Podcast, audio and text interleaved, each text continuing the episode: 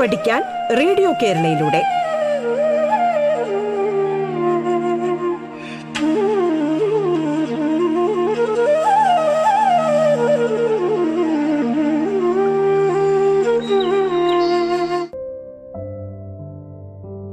പാഠത്തിന്റെ ഇന്നത്തെ അധ്യായത്തിൽ ഞാൻ ദിവ്യയാണ് നിങ്ങളോടൊപ്പമുള്ളത്. ഇന്ന് നമ്മൾ ഒമ്പതാം ക്ലാസ്സിലെ മലയാളം അടിസ്ഥാന പാഠാവലി വിഷയത്തിലെ സഫലമീ യാത്ര എന്ന പാഠമാണ് പഠിക്കുന്നത്. ഇന്ന് നമ്മൾ ഒരു കവിത നോക്കുകയാണ്. ഒരു പക്ഷേ ഒട്ടുമുക്കാൽ എല്ലാ മലയാളികൾക്കും ഏറെ പരിചിതമായ എപ്പോഴെങ്കിലുമൊക്കെ കേട്ടിട്ടുള്ള ഒരു കവിത. മലയാളത്തിന്റെ അനശ്വരനായ ഗായകൻ ജി വേണുഗോപാൽ അദ്ദേഹത്തിന്റെ ശബ്ദത്തിലൂടെ ഈ കവിതയെ മനോഹരമായി നമ്മളുടെ കാതുകളിലേക്ക് എത്തിച്ചിട്ടുമുണ്ട് കവിതയുടെ പേര് ആദ്യമേ തന്നെ പറയാം. സഫലമേ യാത്ര. എൻ എൻ കക്കാട് എന്ന പേരുള്ള മലയാളത്തിന്റെ പ്രിയപ്പെട്ട കവി. അദ്ദേഹത്തിന്റെ സഫലമേ യാത്ര എന്ന് തന്നെ പേരുള്ള കവിതാ സമാഹാരത്തിൽപ്പെട്ട ഒരു കവിതയാണ് നമ്മൾ ഇന്ന് ചർച്ച ചെയ്യുന്നത്. നമ്മളുടെ മലയാളത്തിൽ അല്ലെങ്കിൽ നമ്മളുടെ ഭാഷയിൽ നോക്കിക്കഴിഞ്ഞാൽ ഒരുപാട് കവികളുണ്ട്. ഒരുപാട് കവികളുടെ ഒരുപാട് ഒരുപാട് കവിതകളുണ്ട്. പക്ഷേ ഇതിൽ എത്ര കവിതകൾ നമ്മൾ എല്ലാവരിലേക്കും അല്ലെങ്കിൽ ഒരു എൺപത് ശതമാനം പേരിലേക്കെങ്കിലും എത്തുന്നു എന്നത് ഒരു പ്രധാനപ്പെട്ട കാര്യമാണ്. ചില കവികളെ നമുക്ക് അറിയാം അവരുടെ കവിതകൾ അറിയാം. എന്നാൽ ചില കവിതകൾ നമുക്കറിയാം കവികൾ നമുക്കത്ര പരിചിതർ ആകില്ല. കാരണം ഭാഷയിലേക്കും വായനയിലേക്കുമൊക്കെ നന്നായി കടന്നു ചെല്ലുന്നവർക്ക് മാത്രം മനസ്സിലാക്കപ്പെടുന്ന കുറേ കവികൾ നമ്മളുടെ ഭാഷയിലുണ്ട്. അപ്പോൾ കേരളത്തിലെ കുറേയേറെ അതായത് നന്നായി വായന വായിക്കുന്ന ആൾക്കാർ എന്നതിനപ്പുറം പാട്ടുകൾ അല്ലെങ്കിൽ കവിതകൾ ഒക്കെ ഇഷ്ടപ്പെടുന്ന ഒരു പൊതുസമൂഹത്തിന്റെ മുന്നിൽ ഒരു കവിത ആൾക്കാരെ കൂടുതൽ ആകർഷിക്കുക എന്ന് പറയുന്നത് ഒരു പ്രധാനപ്പെട്ട കാര്യം തന്നെയാണ്. സബലമി യാത്ര എന്ന കവിതയെ പറയുകയാണെങ്കിൽ പലരുടെയും ഫോണിൽ റിംഗ് ടൂൺ ആയിട്ടോ അല്ലെങ്കിൽ മറ്റു പലരുടെയും ഫോണിൽ റിംഗ് ടൂൺ ആയിട്ട് ഉപയോഗിക്കുന്നതായിട്ടോ ഒക്കെ നമ്മുടെ ആരുടെയെങ്കിലുമൊക്കെ ശ്രദ്ധയിൽ ഈ കവിത പെട്ടിട്ടുണ്ട്. കാരണം അത്രമാത്രം മലയാളികളെ ആകർഷിച്ചിട്ടുള്ള കവിതകളിലൊന്നാണ് എൻ എൻ കക്കാടിന്റെ സബലമി യാത്ര. കവിതയുടെ തുടക്കം മുതൽ അവസാനം എത്തി നിൽക്കുന്ന ഭാഗം വരെ വായിക്കുന്ന അല്ലെങ്കിൽ കേൾക്കുന്ന ഒരു വായനക്കാരനെയോ കേൾവിക്കാരനെയോ സംബന്ധിച്ചിടത്തോളം കുറേയേറെ ഓർമ്മകൾ കടന്നു പോകും പ്രത്യേകിച്ച് വിവാഹിതനായി അല്ലെങ്കിൽ വിവാഹിതയായി കുടുംബജീവിതം നയിക്കുകയും ആ കുടുംബജീവിതത്തിന്റെ വിവിധ ഘട്ടങ്ങളിലൂടെ കടന്നുപോയി ഒടുവിൽ പ്രിയപ്പെട്ട ആരുടെയെങ്കിലും വേർപാടോ അല്ലെങ്കിൽ വേർപാടിനോട് തത്തുല്യമായ അവസ്ഥയിൽ നിൽക്കുന്നതോ ആയിട്ടുള്ള വ്യക്തികൾക്ക് അവരുടെ ഭൂതകാലം അവരുടെ കഴിഞ്ഞുപോയ കാലത്തിലേക്കുള്ള ഒരു എത്തിനോട്ടത്തിന് ഈ കവിത സഹായിക്കുന്നുണ്ട്. അപ്പോൾ അത്തരത്തിലുള്ള ആൾക്കാരെ മാത്രം ആകർഷിക്കുന്ന ഒരു കവിതയാണ് സബലമേ യാത്ര എന്ന് ആരും വിചാരിക്കരുത്.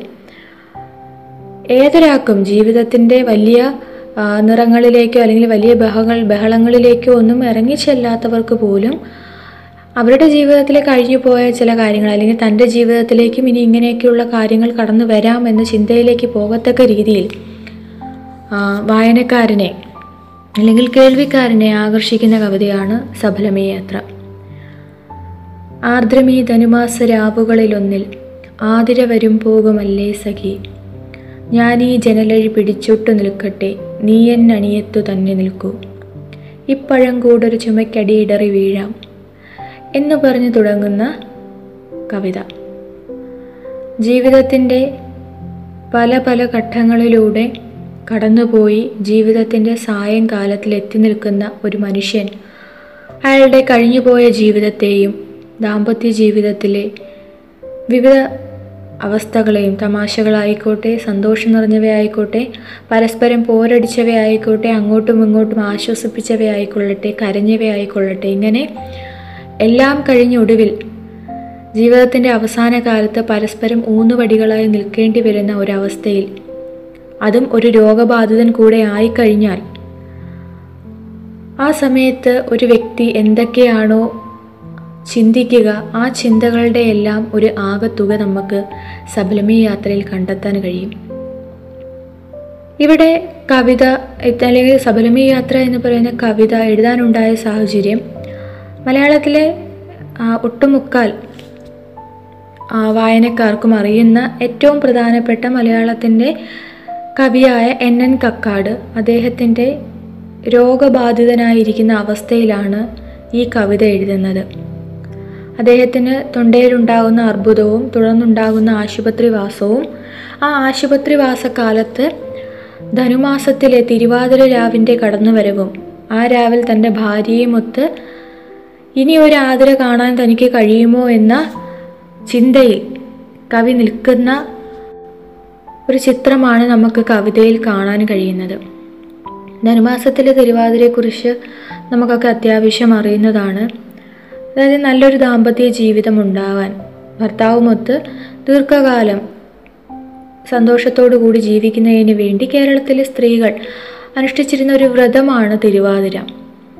അപ്പോൾ ആ ഒരു തിരുവാതിര രാവിലാണ് കവി ഇന്ന് അല്ലെങ്കിൽ ഈ പറയുന്ന കവിത എഴുതുന്ന സമയത്ത് നിൽക്കുന്നത്. ആശുപത്രിയിലെ ജനലഴിയിൽ കൂടെ അദ്ദേഹം തിരുവാതിര നക്ഷത്രത്തെ നോക്കുകയാണ്. തന്റെ അരികിൽ നിൽക്കുന്ന ഭാര്യയോട് എന്താ പറയുന്നത്? തന്റെ അരികിലേക്ക് ചേർന്ന് നിൽക്കാൻ ആവശ്യപ്പെടുന്നു. ഇനി ഒരു തിരുവാതിര ഉണ്ടാകുമോ? തനിക്ക് തങ്ങൾക്ക് രണ്ടുപേർക്കും ഇങ്ങനെ ചേർന്ന് നിൽക്കാൻ?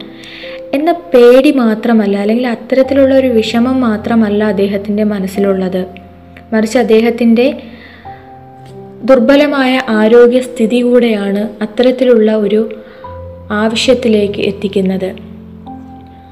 അങ്ങനെ കവി തന്റെ ഭാര്യയുമൊത്ത് ആ തിരുവാതിര രാവിനെ ആശുപത്രി കിടക്കയിൽ വെച്ച് സ്വീകരിക്കുന്നു. ശേഷം അദ്ദേഹം തന്റെ ജീവിതത്തിന്റെ പല പല വശങ്ങളെക്കുറിച്ച് നമ്മളോട് പറയുന്നു.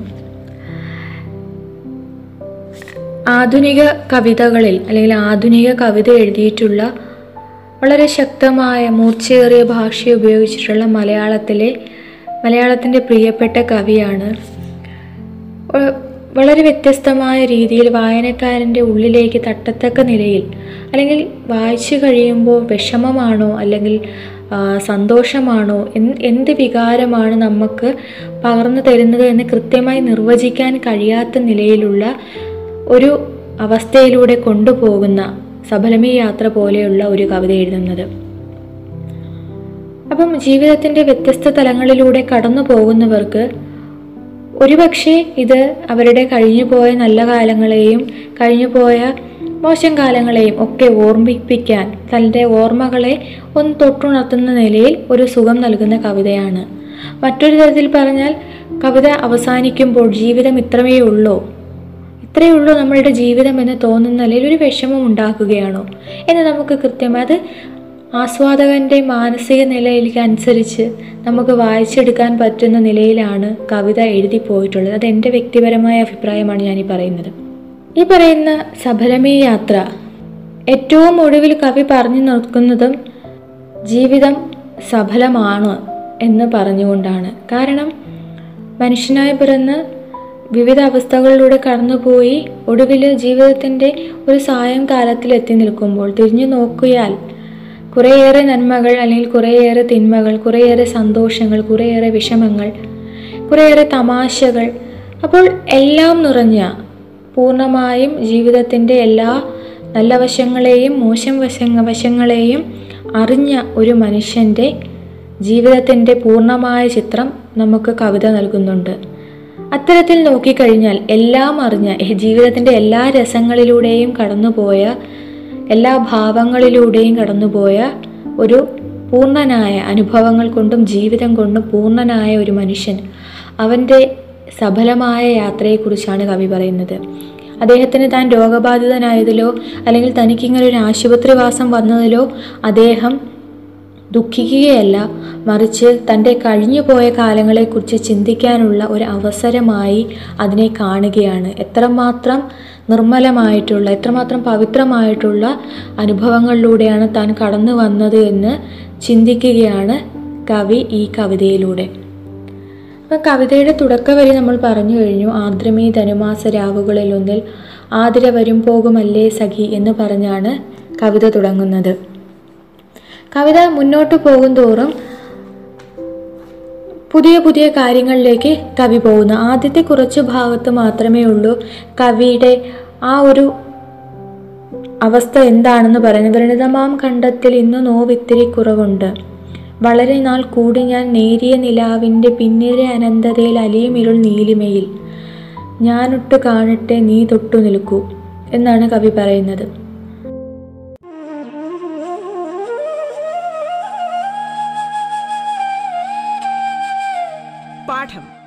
കേട്ടു പഠിക്കാൻ റേഡിയോ കേരളയിലൂടെ. പാഠത്തിൽ ഇനി ഇടവേള.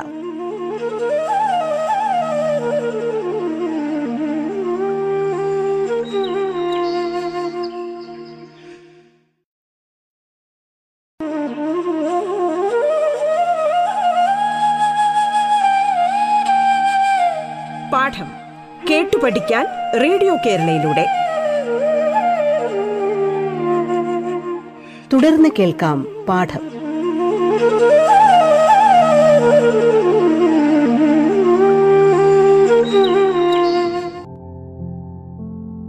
അപ്പോൾ കവി വരാൻ പോകുന്ന അല്ലെങ്കിൽ വന്ന ആ ഒരു തിരുവാതിര രാവിനെ തന്റെ ഭാര്യയോട് ചേർന്ന് സ്വീകരിക്കുകയാണ്. അവളോട് തന്റെ ചാരത്ത് തന്നെ നിൽക്കാൻ അദ്ദേഹം ആവശ്യപ്പെടുന്നുണ്ട്. തന്റെ പോയ കാലങ്ങളെക്കുറിച്ച് ഉള്ള ഓർമ്മകൾ ഉണർത്തുന്നതിന് വേണ്ടി മാത്രമല്ല ഭാര്യയോട് ചേർന്ന് നിൽക്കാൻ പറയുന്നത്. അതിന് പിന്നിൽ മറ്റു രണ്ട് കാരണങ്ങൾ കൂടെ ഉണ്ട്. ഒന്ന് അദ്ദേഹത്തിന്റെ ദുർബലമായ ആരോഗ്യാവസ്ഥയിൽ ഒരു ചുമ വല്ലവും വന്നു പോയാൽ താഴെ വീഴാവുന്ന നിലയിൽ അദ്ദേഹം ദുർബലനാണ്. അപ്പോൾ ആ ഒരു ശാരീരിക അവസ്ഥയിൽ തന്റെ ഊന്നുവടിയായി ഭാര്യയെ ഒപ്പം വേണം എന്ന് പറയുന്ന ആഗ്രഹം. രണ്ട് ഇനി ഒരു ഒരുമിച്ച് ഒരു പക്ഷേ ഉണ്ടാകുമോ ഇല്ലയോ എന്നറിയില്ല. അപ്പോൾ കയ്യിൽ കിട്ടിയ ഈ ഒരു ആതിര രാവിനെ തന്റെ ഭാര്യയോടൊത്ത് സന്തോഷത്തോടു കൂടി അദ്ദേഹം സ്വീകരിക്കുന്നു. ഭാര്യ കരയുമ്പോൾ അദ്ദേഹം ആശ്വസിപ്പിക്കുന്നുണ്ട്. എന്തു നിൻ മിഴിയണ തുളുമ്പുന്നുവോ സഖി ചന്തം നിറയ്ക്കും ഈ ശിഷ്ട ജനങ്ങളിൽ ഇനി വരാൻ പോകുന്ന കുറച്ച് ദിവസങ്ങൾ. ആ ദിവസങ്ങളിൽ നമുക്ക് എന്തു ചെയ്യാം? മിഴിനീർ ചവർപ്പ് പെടാതെ ഈ മധുപാത്രം അടിയോളം മോന്തുക. നമുക്ക് ഈ ശേഷിക്കുന്ന ദിവസത്തെ ഏറ്റവും സന്തോഷത്തോടു കൂടി സ്വീകരിക്കാം എന്ന് കവി പറയുന്നു. അതിനു മുമ്പ് അദ്ദേഹം പറയുന്നുണ്ട് അദ്ദേഹത്തിന്റെ അവസ്ഥ എന്തായിരുന്നു എന്ന്. ആശുപത്രിവാസം അദ്ദേഹത്തിന് എങ്ങനെയാണ് അനുഭവപ്പെട്ടതെന്ന് കവി പറയുന്നുണ്ട്. ഓരോ നിറം കൊണ്ട് നേരം അളന്നും ഓരോ രവം കൊണ്ട് രൂപമറിഞ്ഞും ഓരോ മരുന്നുകളിൽ അന്തി ഇഴഞ്ഞും സോറി അന്തികളിഴഞ്ഞും ഒരു കരസ്പർശത്തിൽ ഒരു നേർത്ത തേങ്ങലിൽ ഇരവിൻ വ്രണങ്ങളിൽ കുളിര് ചുറന്നു. എന്ന് അദ്ദേഹം പറയുന്നുണ്ട്.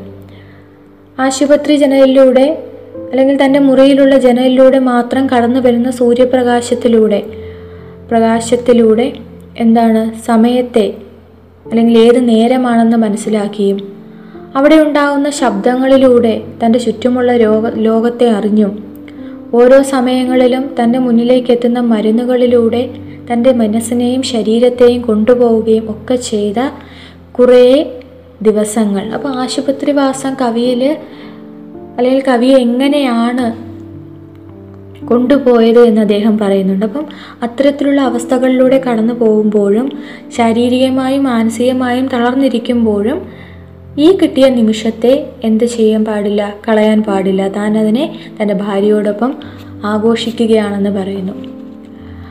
അതിനുശേഷം അദ്ദേഹം തന്റെ പഴയ കാലങ്ങളെക്കുറിച്ച് ചിന്തിക്കുന്നുണ്ട്. അവർ തമ്മിൽ പരസ്പരം പങ്കുവെച്ച മനോഹരമായ നിമിഷങ്ങളെക്കുറിച്ച് തമ്മിൽ അങ്ങോട്ടും ഇങ്ങോട്ടും പിണങ്ങിയതിനെക്കുറിച്ച് അങ്ങോട്ടും ഇങ്ങോട്ടും വാക്പോര് നടത്തിയതിനെക്കുറിച്ച് പരസ്പരം വേണ്ടെന്ന് വെച്ചതും പിന്നീട് സ്വീകരിച്ചതുമായ ആഗ്രഹങ്ങളെക്കുറിച്ച് കടന്നുപോയ ഇങ്ങനെ ഓരോ നിമിഷങ്ങളെക്കുറിച്ചും അദ്ദേഹം പറയുന്നുണ്ട്.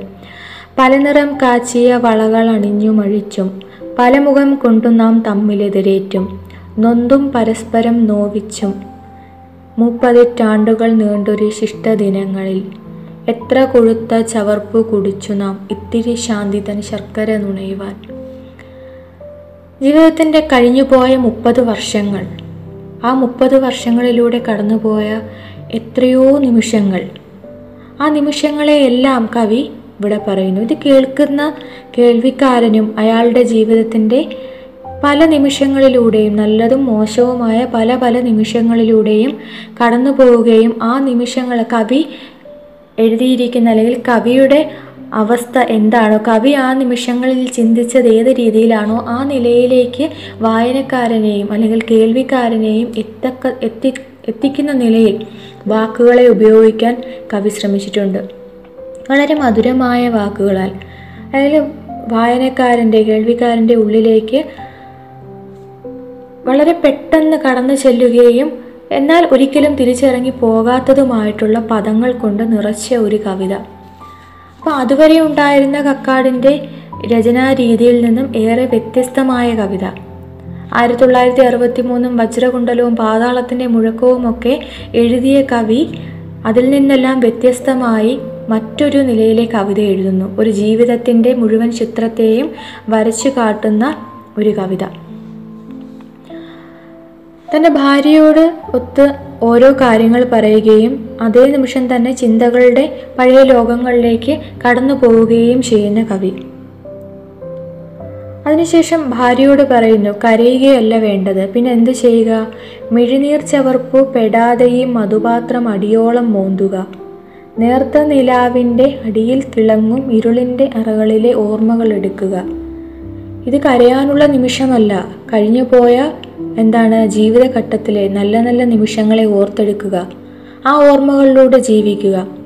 അപ്പം ഭാര്യയെ താൻ മാനസികമായിട്ടും അല്ലെങ്കിൽ താൻ ഈ പറയുന്ന പല വിഷമങ്ങളിലൂടെയും രോഗാവസ്ഥകളിലൂടെയും കടന്നു പോകുമ്പോഴും തന്റെ പത്നിയെ അല്ലെങ്കിൽ തന്റെ കൂടെയുള്ളവളെ ചേർത്ത് നിർത്തി ആശ്വസിപ്പിക്കുന്ന കവിയുടെ ഒരു മനസ്സ് നമുക്കിവിടെ കാണാൻ പറ്റും. ഏറ്റവും ഒടുവിൽ കവി പറഞ്ഞു നിർത്തുന്നത് എങ്ങനെയാണ്? കാലം ഇനിയും ഉരുളും വിഷു വരും വർഷം വരും തിരുവോണം വരും. പിന്നെ ഓരോ തളിരിനും പൂ വരും കായ് വരും. അപ്പോൾ ആരെന്തും എന്തെന്നും ആർക്കറിയാം.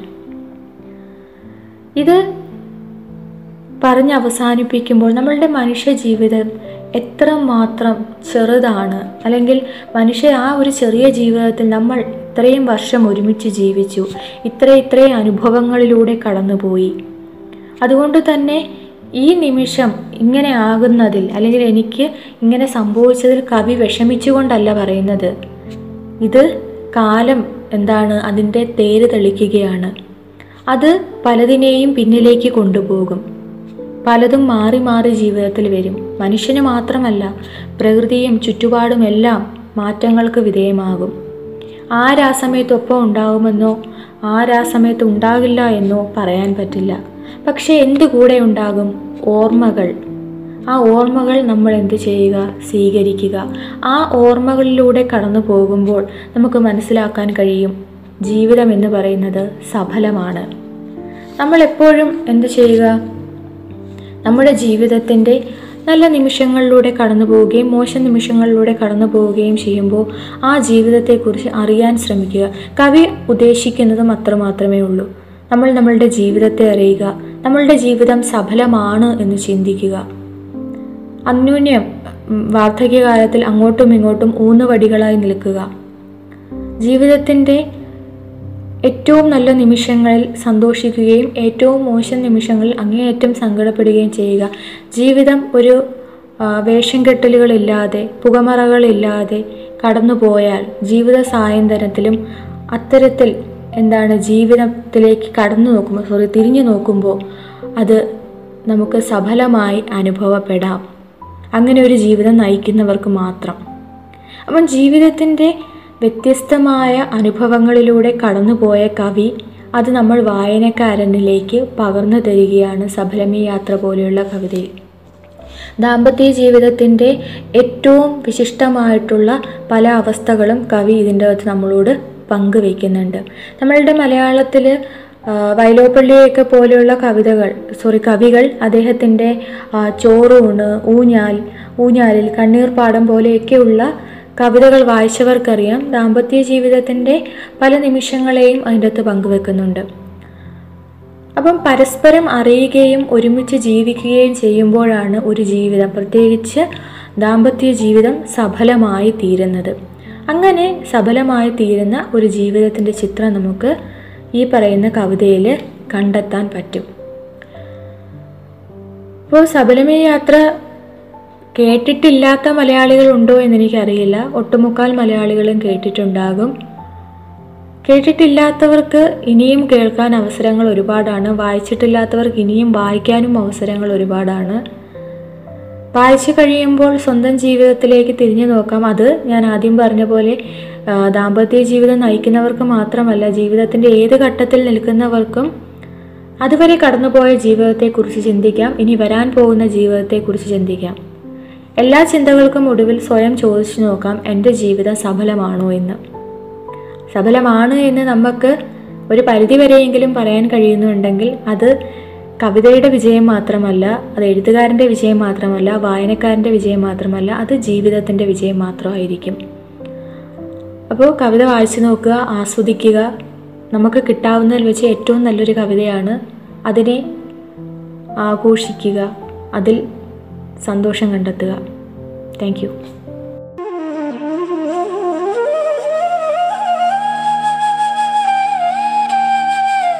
പാഠം കേട്ടു പഠിക്കാൻ റേഡിയോ കേരളയിലൂടെ. പാഠത്തിന്റെ ഇന്നത്തെ അധ്യായം പൂർണമാകുന്നു. ഇനി അടുത്ത ദിവസം കേൾക്കാം. നമസ്കാരം.